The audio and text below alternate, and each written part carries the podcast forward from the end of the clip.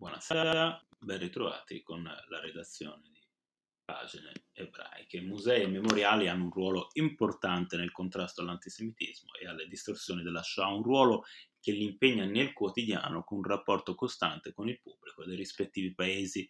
Coordinare a livello internazionale questi sforzi e lavorare a strategie comuni sarà una chiave per il futuro ed è questo uno degli obiettivi del gruppo di lavoro che si occupa di musei e memoriali dell'International Holocaust Remembrance Alliance, che nel duemilaventitré sarà guidato da Simonetta della Seta, una nomina all'unanimità arrivata nel corso dell'ultima plenaria.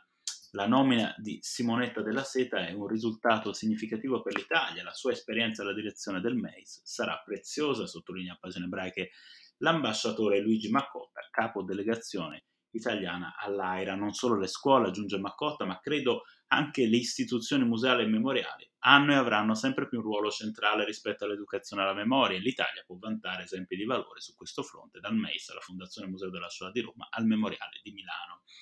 Esempi che saranno un punto fermo per elaborare nuove strategie per il futuro, rileva l'ambasciatore. Ci sarà tempo ora per Della Seta, che ha tutta la nostra fiducia, per delineare le linee programmatiche e costruire un piano comune per i Paesi membri dell'AIRA. Durante la plenaria è stato inoltre richiamato l'intervento del Ministro dell'Istruzione Patrizio Bianchi nell'ambito della conferenza sulla memoria e il contrasto all'antisemitismo organizzata a Malmo nell'ottobre scorso.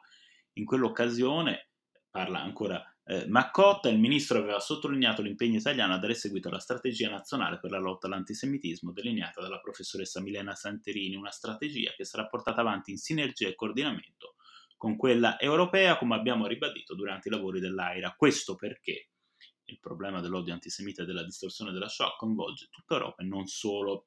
A proposito di memoria e distorsione, l'ambasciatore annuncia la presentazione il prossimo due dicembre, nel corso di un incontro internazionale a Palazzo Chigi organizzato assieme all'UNAR, della traduzione in italiano delle linee guida e raccomandazioni per contrastare menzogne e strumentalizzazione della Shoah, un documento che era stato promosso in seno all'AIRA dalla Germania. Queste linee guida, dice Macotta, sono uno strumento importante per arginare fenomeni purtroppo diffusi di trivializzazione della Shoah. Lo abbiamo visto con il caso più eclatante e vergognoso di Novara. La conferenza del due dicembre sarà occasione per approfondire e per parlare con diversi esperti di questo tema, con l'Italia in prima fila nel dare un segnale forte di reazione contro chi sfrutta e svilisce il ricordo della persecuzione nazi-fascista. Grazie per essere stati con noi, buona serata.